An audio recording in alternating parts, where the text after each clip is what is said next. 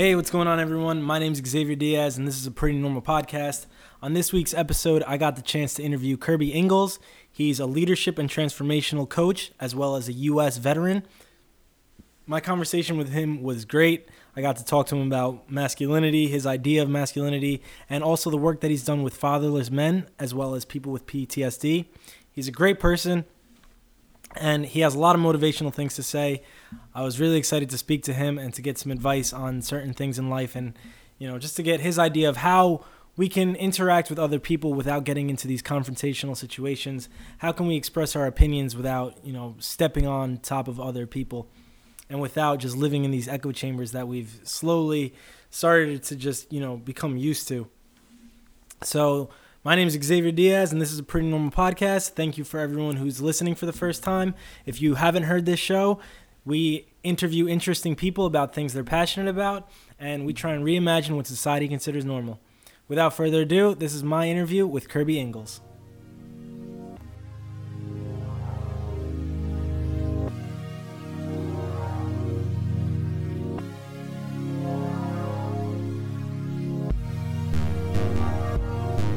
You're listening to a Pretty Normal Podcast, a show that highlights the fascinating stories and thought provoking moments that make up our lives. My name's Xavier Diaz, and I want to hear your story.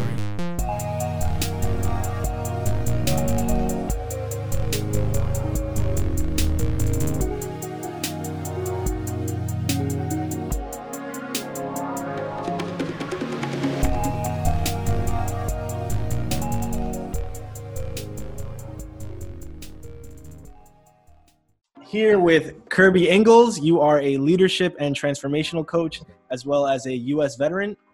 Am I getting everything? It seems like you do a lot, so I want to make sure I got everything in there. Yeah, brother, I do a lot. So, how's it going, man? So, I wanted to ask you a little bit about your background, and can you tell me how you got into coaching? Yeah, so uh, that's a, that's a pretty interesting story. So, uh, you know, I was at Fort Myer, Virginia. I was uh, with the uh, United States Army, the Old Guard.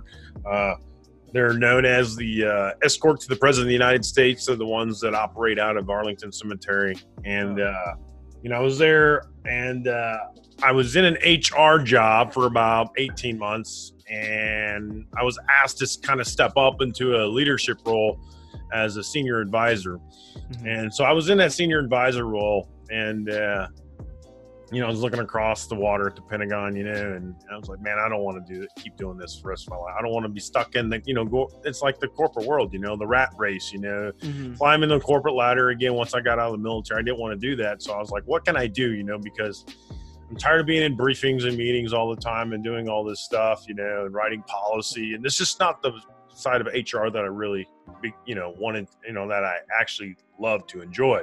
Mm-hmm. And so and in that senior advisor position, I was actually working with young professionals and emerging leaders uh, within the Army. And what I noticed was, is in myself, is I, I got a lot of satisfaction out of helping people solve problems and overcoming difficulties and challenges, not only in their personal lives, but professionally as well. Mm-hmm. Uh, just being a mentor and a coach, a leader uh, to young folks.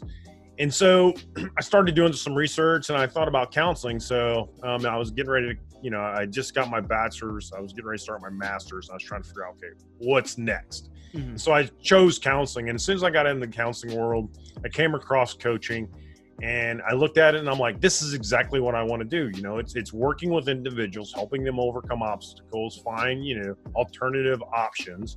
Uh, and and so as soon as I started digging in the coursework, I just fell in love with it. Um, out of the six or seven years that I've gone to academics, uh, you know, out of high school, um, those two years was probably the most enjoyable that I ever had learning about coaching. It was the best grades that I ever gotten. So um, I had like a, I think it was like a 3.8 or 3.6 GPA, but you know, before I struggled through school, but yeah. that, that can like absorb me, you know, and I was just, so curious about the coaching world and you know, different topics that I could dive into, like career coaching, leadership coaching, health and wellness coaching. Mm-hmm. I just couldn't get enough, and I still can't today. So. And what is the difference between a coach, a mentor, and a counselor? I think you froze up on me.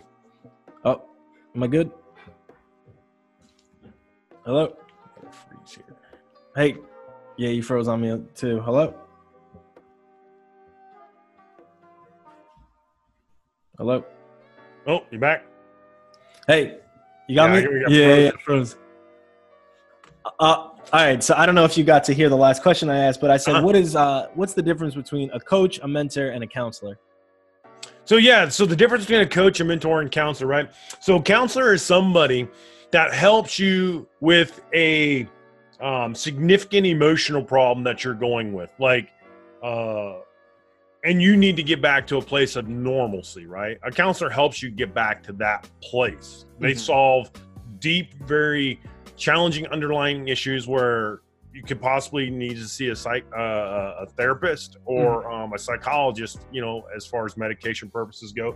And counselors also work with people that are just really struggling in certain areas of life that are that um, could even be classified in the DSM five or something like that. Um, and those are some very deep, challenging issues, and could be a uh, medical diagnosis could go along with that. Um, uh, a mentor is somebody that you admire certain qualities or characteristics about them and they have achieved something in the world that you want to achieve. And so what they do is, is they kind of tell you the path that they charted and how they got there and they kind of pour into you. So the difference between all those two in coaching is a coach is somebody that extracts the answers out of you as Mhm. coaches we recognize that you are the subject matter expert in who you are You've lived in your own skin for all these years and you nobody knows you better than you. All we're going to do is ask you powerful questions to kind of help bring to the surface what you already know Mhm. and help you take action and be there as your guide, your you know, um, and go along this journey with you and kind of help keep you accountable. Um, some of that maybe requires some training and some skills. Um, a lot of coaches do some of that, but it's really it's about pulling, extracting out of you. Mentors, they put into you, and counselors help you with um, serious issues that you're you're going through in your life at the time. And I've seen something that you said where you said everyone should hire a coach, everyone should have a coach, and everything that you said sounds great, and I agree with all of it. Mm. But I do worry that I think the people that would need coaches the most would end up being the people that can't afford a coach. Mm-hmm. So you know, I think rich people wouldn't exactly need a coach as much as like someone who's low income who needs you know someone to help them find what it is inside of them that will help put them on a better path. So i worry that the people that do need it won't end up won't be able to afford it. Like how do we get around that Yeah, so there's all kinds of different levels of coaches, right? And a lot of the newer coaches start out, and the, you know their their their prices, you know, and and their their cost is, is a lot lower. Um, and I'm even in some of those arenas where it makes it really cost effective. Uh, and I can kind of talk a little bit about that here in a second. Um, but you know, the even the most wealthiest people in the world realize that there's there's two things that you you need to do, and that's replicate success, and number two is hire a coach, right? Mhm. Everybody needs a coach. Everybody has something about them. Um, it's kind of like a you know like sports. All athletes have coaches, right? And so we all have doctors, we all have dentists, you know, and, and things of that nature. Though there's there's you know we all have a teacher, um, and so I think coaches are a, a important part of our lives that can help us with those performance measures and help us, you know, move us to the place where we want to be, go from where we are to where we want to be. Coaches help close the gap. Mhm. And, and a lot of times it's a third perspective or a second perspective that we don't necessarily see. Um, and how it can be more affordable is, is there's a lot of platforms out there right now that do make it cost effective. A lot of companies that I work with, their company is actually paying for the coaching because Okay. they're seeing significant returns on investment. And so Mhm. they are in, investing in this. I mean, some of the top Fortune 500 companies, majority of them are investing in some kind of coaching for their employees. Now, there's a big difference between companies that pay for coaching and individuals that pay for coaching because when you got your own skin in the game, you tend to be a little bit more committed. And that's mm-hmm. the big thing with coaches, right? They want somebody to have some skin in the game so that they are that, that, that there's that commitment. It's it's kind of goes back to risk aversion, right? The fear of losing something. So if you've made a commitment, you know, with your dollars, which is extremely important to most of us, of then you're going to try and get the most out of that, right? Yeah. You Mhm. don't want to lose your money. You know, it's like going to the racetrack. You know, you want to put the energy, the effort, the time, Mhm. and all that in there. Now, there's a couple platforms um, that I've been on that have made it more affordable, and uh, one of them is Coach.me. Um, and that's uh, Tony Stubblebine's, the CEO of that company. And it's a digital coaching platform. It's like $25 a week, I believe it is. Um, and it's text based. It's basically what I call is you got a coach in your pocket. Anytime you're going through something or you're trying to build habits or achieve a goal or run an obstacle, you pull out your phone, you can text your coach right there through the platform on an app. And then within, you know, depending on how you guys arranged it, I mean, they're not going to be available 24 7. But within a few hours, they can get back to you, you know, oh, and some great. can respond right away. Yeah. So, I mean, it, it can become uh, affordable. So that would, if it's 25 bucks a month, it's like a hundred bucks. I think, you know, when you first join the platform, you get your first week for free so you can try the coach out. Yeah. I mean, so it, it can be cost effective if you want, really want it to be. And how do you know who's the right coach for you? Is like what goes into picking a coach? Yeah. Yeah, so I think it's really important to understand, you know, who you're dealing with, right? Because I'm not the greatest fit for everybody, mm-hmm. um, and not every client's the greatest fit for me. So I've had to fire a couple clients in the past, and I just recently had to let another one go, wow. just because they weren't putting in the work, you know. And, and there's been times where we've had to sit down and uh, address things again and say, okay, we're disconnecting. You know, we're going two different directions. We need to kind of get back on the same page. Mm-hmm. Um, and uh, you know, a good fit for you is is a lot of times it's somebody that kind of has experience in the. So if you're working like a career management coaching uh, challenge, it's somebody that has experience probably in that industry. They don't necessarily have to have experience, but it's somebody that's familiar with that territory. Mm-hmm. Um, if you're wanting to work on health and wellness, obviously you're going to go find a health and wellness coach. If you're trying to, you know, and if your focus is on running, you obviously want to go find somebody that has some experience and probably some accolades in running. You know, not somebody mm-hmm. that you know that just says, "Hey, I have this diploma says I'm a certified coach." That doesn't make you a good coach. It just means you passed the test. Yeah, you got the certificate. What kind of life experiences do they have? Have them share their story with you. And if you begin to resonate with that, then they're going to resonate with you. Uh, and th- there, there's a lot of things like that that uh, I would personally look for. Um, you know, what kind of client list do they have? And a lot of coaches won't disclose that. So I've signed some disclosure agreements myself. So I can't provide a whole lot, but you know, do they have testimonials that they can share? And so I have testimonials on my website. And so you can kind of see the types of people I worked with and um, you know, what they had to say about me. Now, obviously, most people aren't going to share, you know, the uh, bad um, experiences that they've had. And we've all, as coaches, had bad experiences with bad clients, and clients have had bad experiences with us. Yeah. And it's all a growing process. You have to learn some patience in, the, in, in that process. But if, if you get to a point where, you know, the, it just doesn't seem like it's working out, the coach should be okay with you moving on to somebody else. And then they could probably give you a referral to somebody that's best fit for you. Mm-hmm. In the interview process, the coach should identify that, right? They should not just be taking on anybody and everybody. And a lot of new coaches will do that. They will take on anybody and everybody. Mm-hmm. However, once you have identified who your target market is or your niche, right? The, the the people that you work with, and then what you actually do for them and what you help them solve, it should be clear that this person is the right person for you.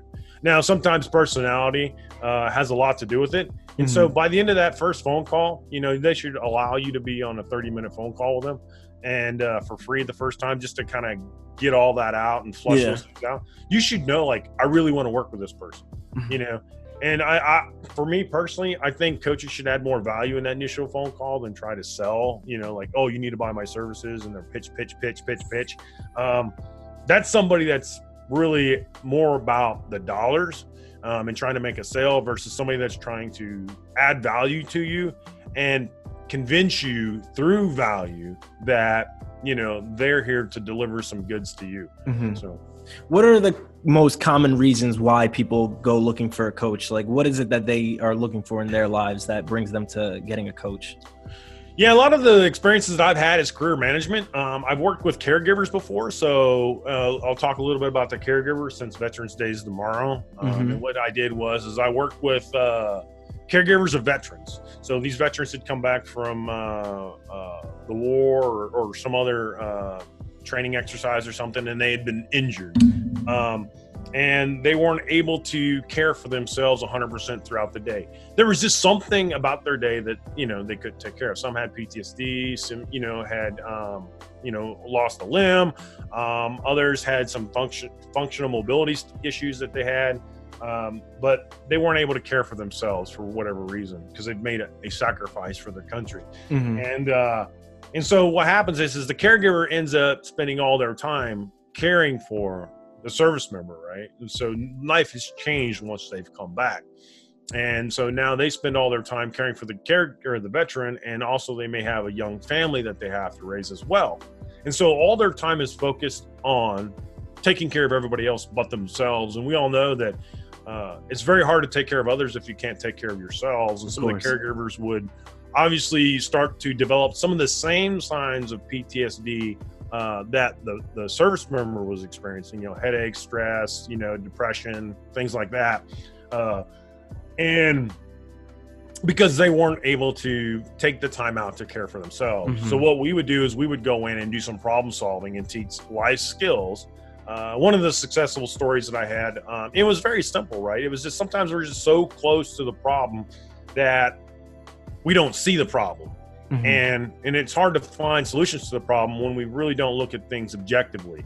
Uh, we don't look at alternative choices or we don't look at hybrid choices. You know, taking a couple different options and combining them together to create a hybrid. Mm-hmm. And so what we would do is we'd go in and look at uh, a, a problem solving technique where they would just try and discover like the different options they had because most of the time when we think of something like oh no this is happening i need to fix this it's the first solution that comes to mind that we act on. Yeah. And then that doesn't work. So the next solution comes to mind we act on. And so it's just taking kind of a step back and saying, okay, I've got this problem. What are the different solutions to the problem?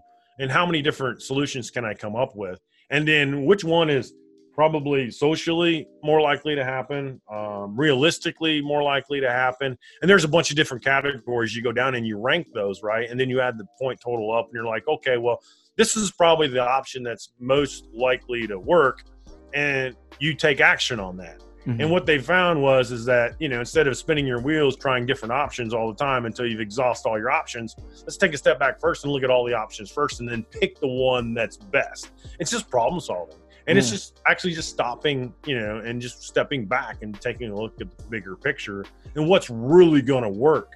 Um, and so what one of the, the problems that she had was she had twin daughters and uh, they were about three or four years old at the time. And her husband couldn't stand or, or, sit for more than three hours at a time. Couldn't be in long car rides. There was he had a lot of challenges. He uh, he was a explosive ordnance disposal guy, so he'd been blown up a few times, um, oh, and just had some really bad back problems. Yeah. And so he was he, he struggled right, and uh, and so what happened was is she couldn't go to the grocery store and put the twins in the cart together because they were constantly fighting. And then she would just and after five minutes in the store, she would leave because she was stressed out. Because they were constantly yeah. fighting with each other.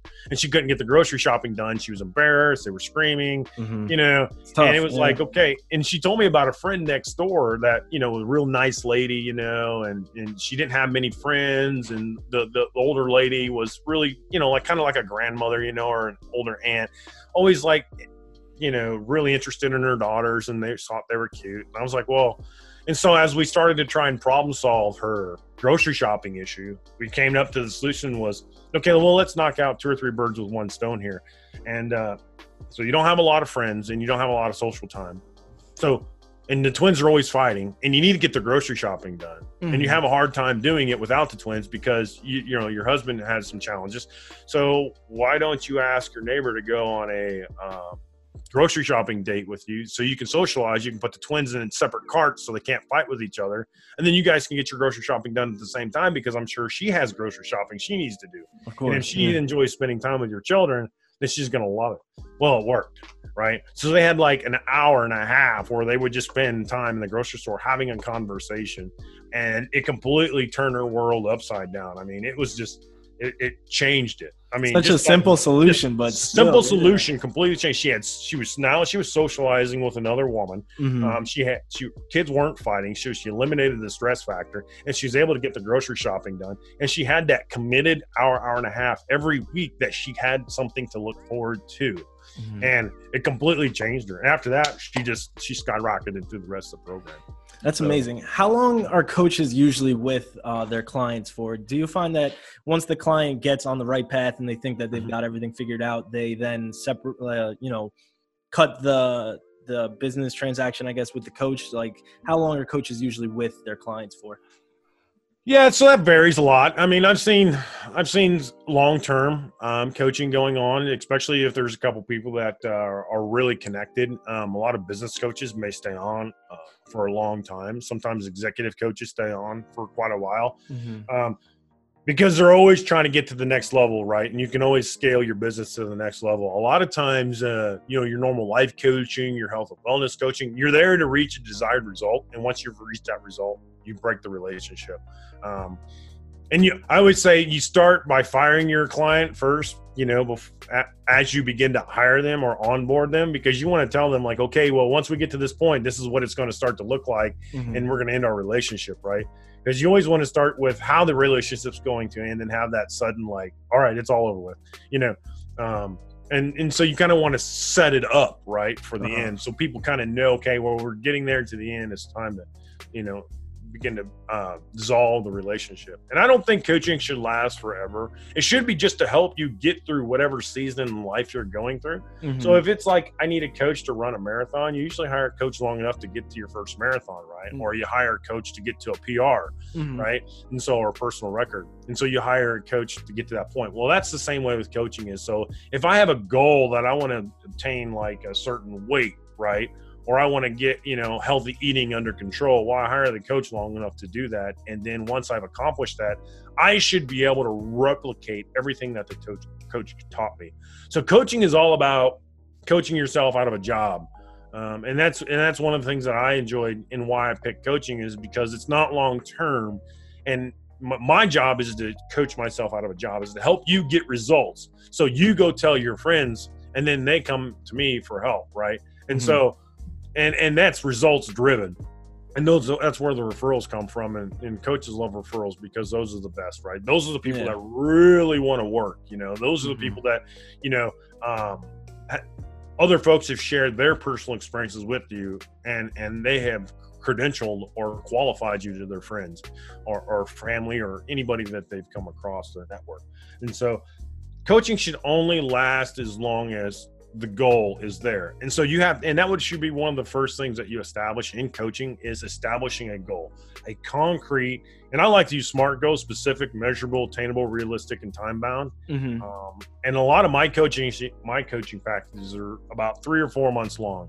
Um, i have one that's a year long but it's a it's, it's kind of like a micro coaching session. It's like laser coaching. We call it 30 minutes or less and it's quick it's fast it's rapid. It's not like this 45 or one hour long session. It's you know you check in we establish what you're going to do next and then you go do that. And then if, when you come back the following week if you run into any issues or challenges or problems and we kind of work through those hurdles and obstacles and then you go back after it and try to accomplish the next thing. So it's really quick and rapid. And those are that's for people that just you know they just need somebody to kind of keep them accountable um, but somebody to kind of catch their ear for about 15 minutes and and be able to work through a problem quickly and move on Nice. All right, I want to get some some advice from you for Mm-hmm. people that may um, that may need this type of advice but don't know about coaching or anything like that. So, how do you avoid conflicts in today's polarized world, and how do you avoid you know getting into like these clashes with people and sharing your opinion in a way where you don't end up in a confrontational situation? For me, it's pretty simple. It goes back to uh, a concept that Stephen Covey uh, talks about in his book, Seven Habits of Highly Effective People, and that's first seek to understand. Um, and you're never going to convince anybody anything otherwise unless you understand their perspective 1st Mm-hmm. Um, and then you're probably like, well, who goes first, right? Well, you do, you know, they do, right? Because you want to understand where they're coming from. Mhm. And I don't mind. I mean, I have my own personal views, right? We all do. You know, we all have our experiences, our own worldviews, our own understanding in life, and you know what we believe and what we don't believe in. Um, doesn't mean the other person's wrong, uh, per se. You know, I mean, who's to say who is wrong, really? I mean, we don't. I mean, none of us really know, right? We're all trying to get to the same place in life, Mhm. um, and so you know, maybe maybe your way may seem better for you. Maybe it works better for you, and so just first seek to understand, build trust in the relationship, right? And that's where that's where it really begins. None of us really focus on trust. Um, everybody just expects it, right? You know, and then like, well, you know, it it we just we just we just and that's it that's the thing it's it's an expectation Mhm. instead of building it right you have to earn it you have to you have to work through those challenges and those problems before you really earn that trust you have to be able to you know what you have a point there you know and, and i'm okay with you having that particular point and i'm gonna and i disagree with you because you know and Mhm. you know you can let them know why Well, in And- terms of like social media, it's so hard to get that trust Yeah. because you're behind a screen and you don't know the other Yeah. person, so you're more inclined to say yeah person and there's no sense of trust and you're just kind of hopping to get your your side of the perspective on it and then you just mm-hmm. comment and leave it enter yeah and you never actually listen to what the other person says because there's no face to face you know if you log off right there you you might never see their comment again who cares so it's so hard to get that trust in social media at least Well, yeah. I mean, you know, I don't know. I mean, it, it can be pretty easy, right? So you can get people to know like you and, and trust you on social media if you're consistent, and that has a lot to do with your character, and and that kind of goes back to my personal belief in, in trust. Is that when you're you're consistently, you know, you can make a mistake, right? You, Mhm. you can foul something up, but as long as you're consistent, right, you can still make a mistake, and people will know, like, love, and still trust you. Mhm. I mean, it it's and you and you can probably look back, you know, and see people that have made tremendous mistakes throughout history, but they've recovered from it. It's the ones that are inconsistent that people don't trust. Uh, if you treat your people, you know, with respect, you know, and and you consistently do the same things every day, and you act and behave the same way, doesn't mean that you can't um, make a mistake because we're all we're all human beings. We're all gonna make a mistake. Even me, I'm gonna make a mistake, right? I'm gonna misspeak at some point in time. Or I'm gonna quote something wrong, or you know, uh, or or or say something that may not actually be factual and it may be opinionated. And to me, at the time, I thought it was factual. And when I go back and somebody calls me out on it, I'm like, oh yeah, I did some more research, and you're you're you're right. Eh, yeah You know, that's great. A lot of people don't have that. A lot of people will not admit Yeah. they were wrong. They'll just try and divert it to, well, what about this? Well, what about Yeah. that? So, yeah, and, and that's it's okay. I mean, you- you're gonna have folks out there that are gonna. I mean, they did. They don't care, right? They just Yeah. they just don't care. Um, and and they're all out to prove that you're wrong or they're the extreme, right? Mhm. Um, and you just have to let those people go. I mean, you just let it go. I mean, and I, I, I on my social media, if I see somebody that's doing something that's inappropriate and I don't like it, I'm like, well, you just can't be part of my circle right now. Yeah. then once you change your That's it. behavior, you can come back into my circle Uh-huh. but I'm just not going to have that as part of my life, right? And Yeah. I'm just not going to do that. For sure. Um, if you don't want to have a conversation, like I can debate all day. I can Mm-hmm. I can have debates, like, and I can try to understand your perspective, and you can try to understand my perspective. And as long as we walk away and still know that each other's human beings and that we have lives and feelings, and we we all are made of flesh, and you know we that's all that matters, right? Um, we're all trying to achieve the same thing in life. We're all trying to get to the same place. Mhm. Why, why, why, why do we have to tear each other down? Why do we have to poke each other in the eyeballs all the time? You know, it, it's okay to disagree. Mhm. That's what makes, you know, I think our country great is we have so many different perspectives and views. You know, that's why I loved about the military. Um, since tomorrow's Veterans Day, Yes. You know, thank it you was- for your service. yeah, you know, it, I appreciate that, and that's why I loved about it is because you have people from all walks of life. Mhm. You have so many unique individuals there who believe in something different, who are there for different reasons, who act differently, who behave differently, and we all come together, right? That look differently, you know, um, tall, short, wide, hmm. s- slender. It doesn't matter. None of it mattered. We all did one of the most impossible things and came together as a team and, and achieved an objective in the military. You know, mm-hmm. whether that be in combat, military service, you know, there was a task we were given or a mission, we all achieved it. And we are all completely different. Not one team looks the same. And we all came together, no matter how hard the job was, and got it done and, and came together as one. But yeah, if you look across the United States and the rest of the world right now, we can't do that. It's extremely hard without poking each other in the eyeballs. yeah, for You sure. know, and I think the military is a great description of what you know really good quality leadership and team building is about, Mhm. and how people from different walks of life can all come together and achieve the same thing and work together and still be okay with being different. Mhm. So I, I don't get it, man. I don't get it. Yeah, I mean, it's, yeah, it's yeah. really hard for me right now because you know I've seen it. You know, I've lived it. I've been a part of it. Mhm. I think that's why you know, um, and, and I think that's why the American people right love our military services because they recognize that fact. Yeah. Right? They they recognize that these people have done something extremely hard that nobody else is willing to do, and if they are willing, they're just not qualified medically or physically. Yeah. Um, and so you're looking at one percent of the population was is able to kind of do this, and it, it's just amazing what they are able to accomplish. And and we've been around, you know, this country's been around for what about 250 years now, or, or more Yeah. or less. In comparison to the world, it's not very long. Yeah, it's you know, and I think it'll it'll outlast all the other great empires that have come across this world. Hopefully, man. Hopefully, I I think the problem is that um, people can disagree, and it's okay to disagree, but there's so much misinformation now because the inform uh, because of the Yeah. Just you know, people with their own personal agendas that want to misinform. Those are the worst type of people. Mm-hmm. Like, come on, man, you're you're misinforming so that you can get Yeah. people to believe something that otherwise they might not believe if they had the proper information and if they had those interactions with other people with different perspectives with them. So yeah, just don't believe everything you hear on the internet. Exactly, for sure. Yeah, just don't. you got to do your own fact checking. I mean, you know, I was watching this thing, um, and I know Mark Zuckerberg kind of got beat up the other, you know, not long ago with uh, on on when it when he went to the congressional hearing, Yeah. and you know, um, unfortunately, he was in a really rough spot, you know, and uh, a very respectful guy that day, and I, I really did appreciate his respect and his candidness and his candor and and you know how he conducted himself. Uh, but you know, he was, you know, you could, you could tell like the third independent fact checkers that they use sometimes, you know. I mean, Facebook. yeah, you know, so even they use a third party fact checker, and even those fact checkers have things about them that Yeah. Weren't as appealing, you know, once it kind of got brought to the surface. It was Mhm. kind of like, whoa, wait a minute.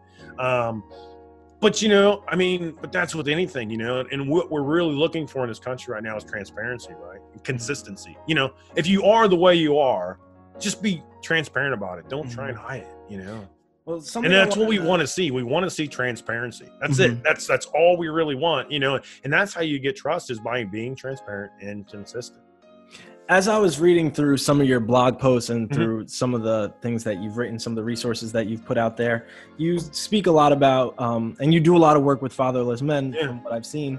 What do you think about this idea of new masculinity and the concept of toxic masculinity? I haven't really. I've seen the new masculinity thing. Um, I think it was was it Mint? Uh, I can't remember which magazine it was that came out with it. Um, GQ, yeah, I can't remember. Yeah, I can't remember which one it was. I haven't dove dove into it too much right now. Um, I'm working on a couple other side projects, so I'm trying not to get sidetracked. Um, but uh, uh, toxic masculinity, you, you know, the part that I don't like about toxic masculinity, as we as we call it, toxic masculinity Mhm. um, has nothing to do with masculinity. The toxic part. That's just that's just Well, being toxic, right? You don't think that there are certain traits that society has been like, Yeah. you know, for men, be cold, be uh, be the head of the house, be the one like. Mhm. And for me, I've always seen machismo because my family Mhm. is from Latin America, so machismo is, a, is a very real thing. Man comes home from work, he expects beer on the table. Like woman Yeah. stays home. This idea of women are the caregivers, they stay in the house. So Yeah. I've definitely seen machismo, and. I- do you Yeah. think that there are any qualities to like men where it's like you know should, saying that little boys shouldn't show emotion. You Mhm. not think that's not toxic? Oh, I think that behavior is toxic, but I'm not going to call it masculinity because my def- definition of masculinity has nothing to do with being toxic. Yeah. Let's start so, with that. What, what's your yeah, yeah, yeah. So, so I mean, you know, when I feel masculinity, right, I think it is a, a particular behavior or lifestyle, but people have tagged toxic masculinity off of it. And I want to remove the toxic part of masculinity because there is a healthy masculinity. And I don't even mm-hmm. like to use the word healthy masculinity because now we're just using, you know, words to describe masculinity. Masculinity is masculinity. It, it's it's these characteristics of men. That's it. It's it's and it's mostly physical characteristics, right? Um, but when we start about the toxic, you know, you talk about the guys whistling at women, you know, those, those are behaviors. Mm-hmm. Those are learned behaviors that have nothing to do with masculinity. Mm-hmm. It's just they're men doing it, so we call it toxic masculinity. You know, that's just bad behavior. That mm-hmm. was a mm-hmm. bad upbringing. Nobody grabbed that kid by the scruff of the neck when they was younger and did what was necessary, um, and taught that kid where he needed, you know, what he needed to know. Mm-hmm. Um, now, I, you know, when we talk about fatherlessness, I don't see toxic masculinity and fatherlessness as much. You know, we see some autocratic leadership styles because men are very aggressive because they're very competitive. Mm-hmm. Um, they're always trying to, they feel threatened by other men's success. And so they're constantly competing. Um, and a lot of that is driven by young boys because they're trying to impress their fathers or you know impress other men because they want that gratitude. You know mm-hmm. they want that you know you are good enough you have what it takes. A lot of them don't get that. So they end up growing up and developing into this um, autocratic leadership style. And some of these develop what we you know what society is going to toss it toxic masculinity. Mm-hmm. um, and so a lot of them develop some of these traits and skills because they were never taught you know by a, a healthy supportive male figure on what masculinity really is. Mm-hmm. and and and and really it you know there's and and you know i think there's there's a couple there's a couple different people out there that are really good at this conversation. Um and one of them's named ryan michler um and then the other one is uh, brett mckay. So brett mckay focuses on manliness and ryan michler focuses a lot on masculinity. And there's differences between the 2 mm-hmm. um and so masculinity really for me is the physical characteristics of men. And that's it and, it, it's not it's not so much the behaviors. Manliness is the behaviors. You know and, and a lot of the, the the, the behaviors that um, i grew up around was much which one of my grandfathers you know and which was he, he showed me you know through his actions you know how to how to love his wife um, how to be around his kids and his grandchildren how mm-hmm. to act work ethic things like that. Those are things that traits that you know that I come to know as manliness, you know, and you know some of that is lifestyle stuff like you know shaving and um, some of those other qualities like with a straight razor that you know that are starting to come back. You know, men shining their shoes, you know, doing things like they were wearing suits, being well dressed, you know, things of that nature. Um, and Brett McKay from the Art of Manliness is really good at showcasing what healthy manliness looks like. And I think people confuse that sometimes mm-hmm. with masculinity. Well, I, I've come across this quote from this artist. His name is Tanjun Dwan, and he said he did um, a piece, an art piece, where it was I'm a very different person to who I used to be, and it was kind of um, getting more in touch, I guess, with his feminine side. So he has mm-hmm. a quote where he says, "At this point, I think there shouldn't be a discussion about what it is to be a man. Why not just be a person?"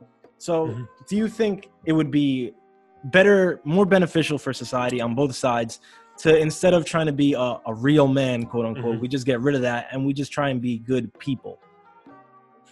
Well, certainly. I mean, you know, I mean, that's, I think that's it starts there, number one. Mm-hmm.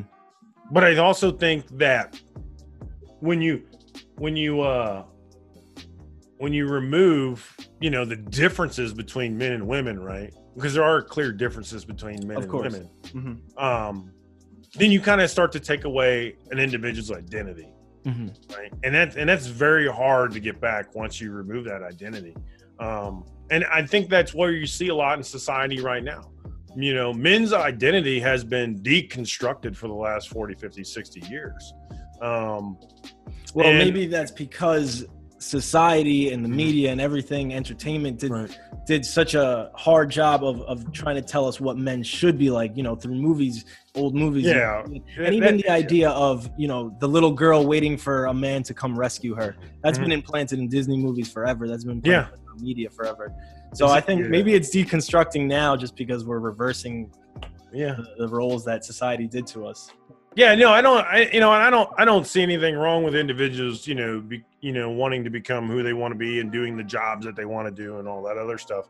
Um, I don't have a problem with that. You know, I know a lot of great stay-at-home dads that still feel like that, you know, they're masculine and you know they have masculinity. You know, you have to forget about all the you know the traditional roles and stuff like that. It really depends on you know when it comes down to that. It's really that's between you and your spouse. Yeah. I mean, it's really who cares? I mean, it's nobody else's business. You know, if you want to stay home and she wants to go to work, fine. I mean, Yeah. if that's what you guys agree to, who Mhm. cares? Right? That's the agreement you guys came up with. You know, I don't don't don't let nobody put you in a box. Right? Mhm. So that, I don't agree with that. You know, it's it's how you guys work it out. Mhm. And um, uh, I can't remember the question you had before that. Um, Uh, it wasn't really a question. It was Okay, more so all right. just speaking, but yeah. Yeah, just uh, you know what what can we do so that I don't want to say fight back against the idea of toxic masculinity, but how can men show like, look, we're willing to address the behaviors that are toxic, but let's not say all masculinity is toxic. How do we, Yeah.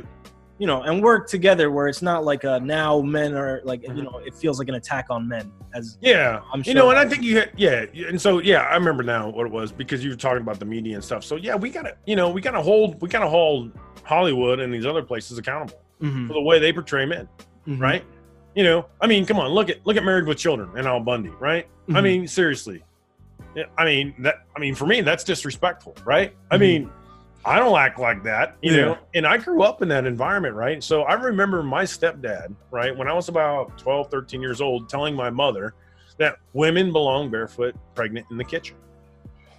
That's inappropriate behavior. That's very right? inappropriate. And, Yes, that is yeah, and it's like and it's like you are so shallow minded, right? That that you think that way. Mhm, And that bothered me. You know, it didn't bother me till I was later on because I grew up with that behavior and I learned some of that behavior and I had to unlearn that behavior, mhm. you know. Um, and I had to learn how to treat women. You know, women aren't objects to conquer. You know, they are human beings that deserve respect and dignity. And so I had to learn a lot of that. Um, and you grow up watching TV and we see this all the time. Um, I was asked to read a couple books for and give book reviews, and it was extremely toxic. And I'm like, I cannot endorse this, right? Mhm. This is this is terrible behavior, you know. And it's just, you know, guys aren't pickup artists. That's not that's not your job, right? And you go through that period in your life, right, where a lot of guys do. A lot of guys do. They go through there, the, you know, the hormones are going, and you know, um, you know, they're in that college scene or the high school scene, and they're in this area where they see women. But that's where healthy father figures come into play, Yes. and healthy male supportive figures to kind of corral that and show them the right way to do it. Mhm. And when boys get to run around, right, without you know having, it's kind of like a herd of elephants, right? You know, there's a story about a herd of elephants in Africa, right? And this herd of elephant was going crazy. They were fighting with each other. They were running rampant. They were tearing stuff up, and then they couldn't figure out why. Well, once they introduced elder male elephants into the herd, they were able to get the herd under control, and they began to socialize, and normalize again, like they normally would. Um, and so they kind of went back to a structured hierarchy, and they operated normally. Um, but that's what we got to do, right? And so, fifty percent of the kids in this country grow up without a father in the home That is a crazy you know, statistic. and right. And so it's just the way it is right now and we have to get fathers back in the home. And i'm not saying it's men's fault that they're not in the home. It's just where we're at right now in society. And so we have to stop blaming each other and figure out how to solve the problem. You know majority of the men that are in prison come from fatherless homes. The Mhm. majority of people that are involved with drugs and alcohol abuse and domestic violence are from fatherless homes. Mhm. You know, the majority of uh, males that commit suicide come from fatherless homes. A majority of the mass shootings that occur in America are from fatherless homes. Wow. It's Yeah. the signs are there. Yeah, yeah. We need. We know what the problem is. We just Mhm. need good, healthy, supportive male figures in the home, Yeah. and and to come back, right, and help the, our youth because it's our future. And this isn't my father's problem, and it wasn't his father's problem. This has gone on for generations. You know, this goes all the way back to, I would say, in my opinion, um, the uh, Industrial Revolution when men left the home to go to the city and work these jobs in these factories to earn a living to pursue the American dream.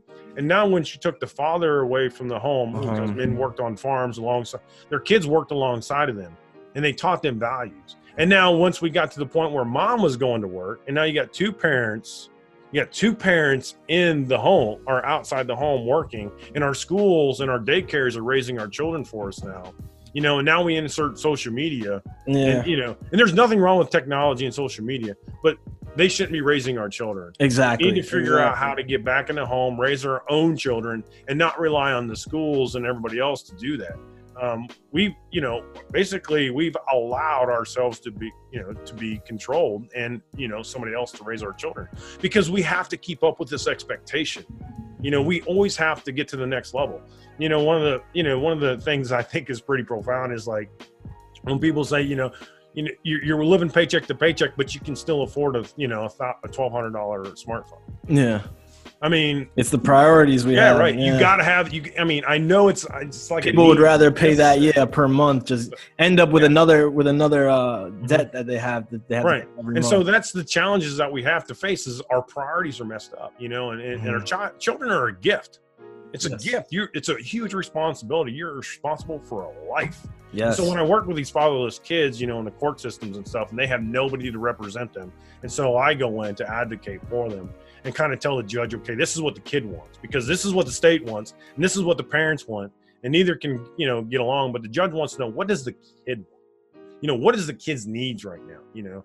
And really most time it's a healthy supportive caring role model in their life. And so we try to fill that gap um, you know and at least express the kid's needs you know in that moment you know? And it may be something simple you know? It may be say the kid just needs a backpack this month you know i mean these kids are in foster homes placement homes you know and it's just just going to continue to get out of control Yeah, until they need to we feel get like control of kids, too. ourselves. They need to you know still feel like kids like when they look around and they see other kids like Yeah. not feel that sadness of like you know i'm i don't have a father. It's, it's- that's such a such a traumatic thing for kids to grow up with thank you so much kirby um i wanted to ask you just Mhm. where can people find you and your services if they want to learn more thank you so much for coming on the show Yeah, no problem, man. So uh, it would be uh, to a website, and that's www.kirbyingles.com.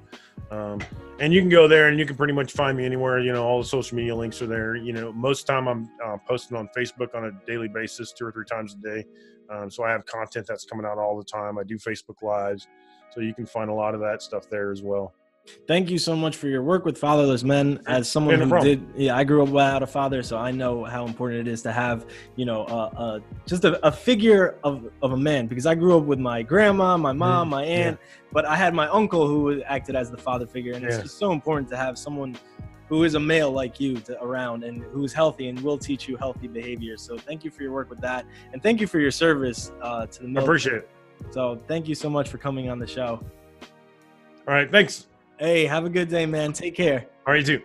Hey, thank you to everyone who listened this week. As always, thank you to our guest, Kirby Ingles, for coming on the show and for giving us some motivational tips, telling us about your background. And thank you for your service to the country and for all the work that you've done with caregivers. I know that caregivers is often an occupation that gets forgotten about, but they need respite relief as much as anybody else. they might even need it more than everybody else because you know they're taking care of other people. So it's important for them to get that uh, respite relief and to get those breaks. So thank you for the work that you've done with them. Thank you for your work with the that you do with fatherless men as well. And thank you for trying to create an idea of masculinity that's more healthy and for more healthy manly behaviors. As always thank you to everyone who listened this week uh, thank you to everyone who stayed up to date with the show so far I love doing this. I love podcasting. I love learning new perspectives. I love talking to people that are just passionate about what they do. Go subscribe and follow us on Facebook, Instagram, and Twitter. Instagram is the one where I am most active, so definitely be sure to follow us on there and spread the word. if you know anybody that wants to come on the show and have a conversation, I'm all about it, man. So thank you to everyone. And this was another week of a pretty normal podcast where we try and reimagine what society considers normal. My name is Xavier Diaz, and thank you for watching a pretty normal podcast.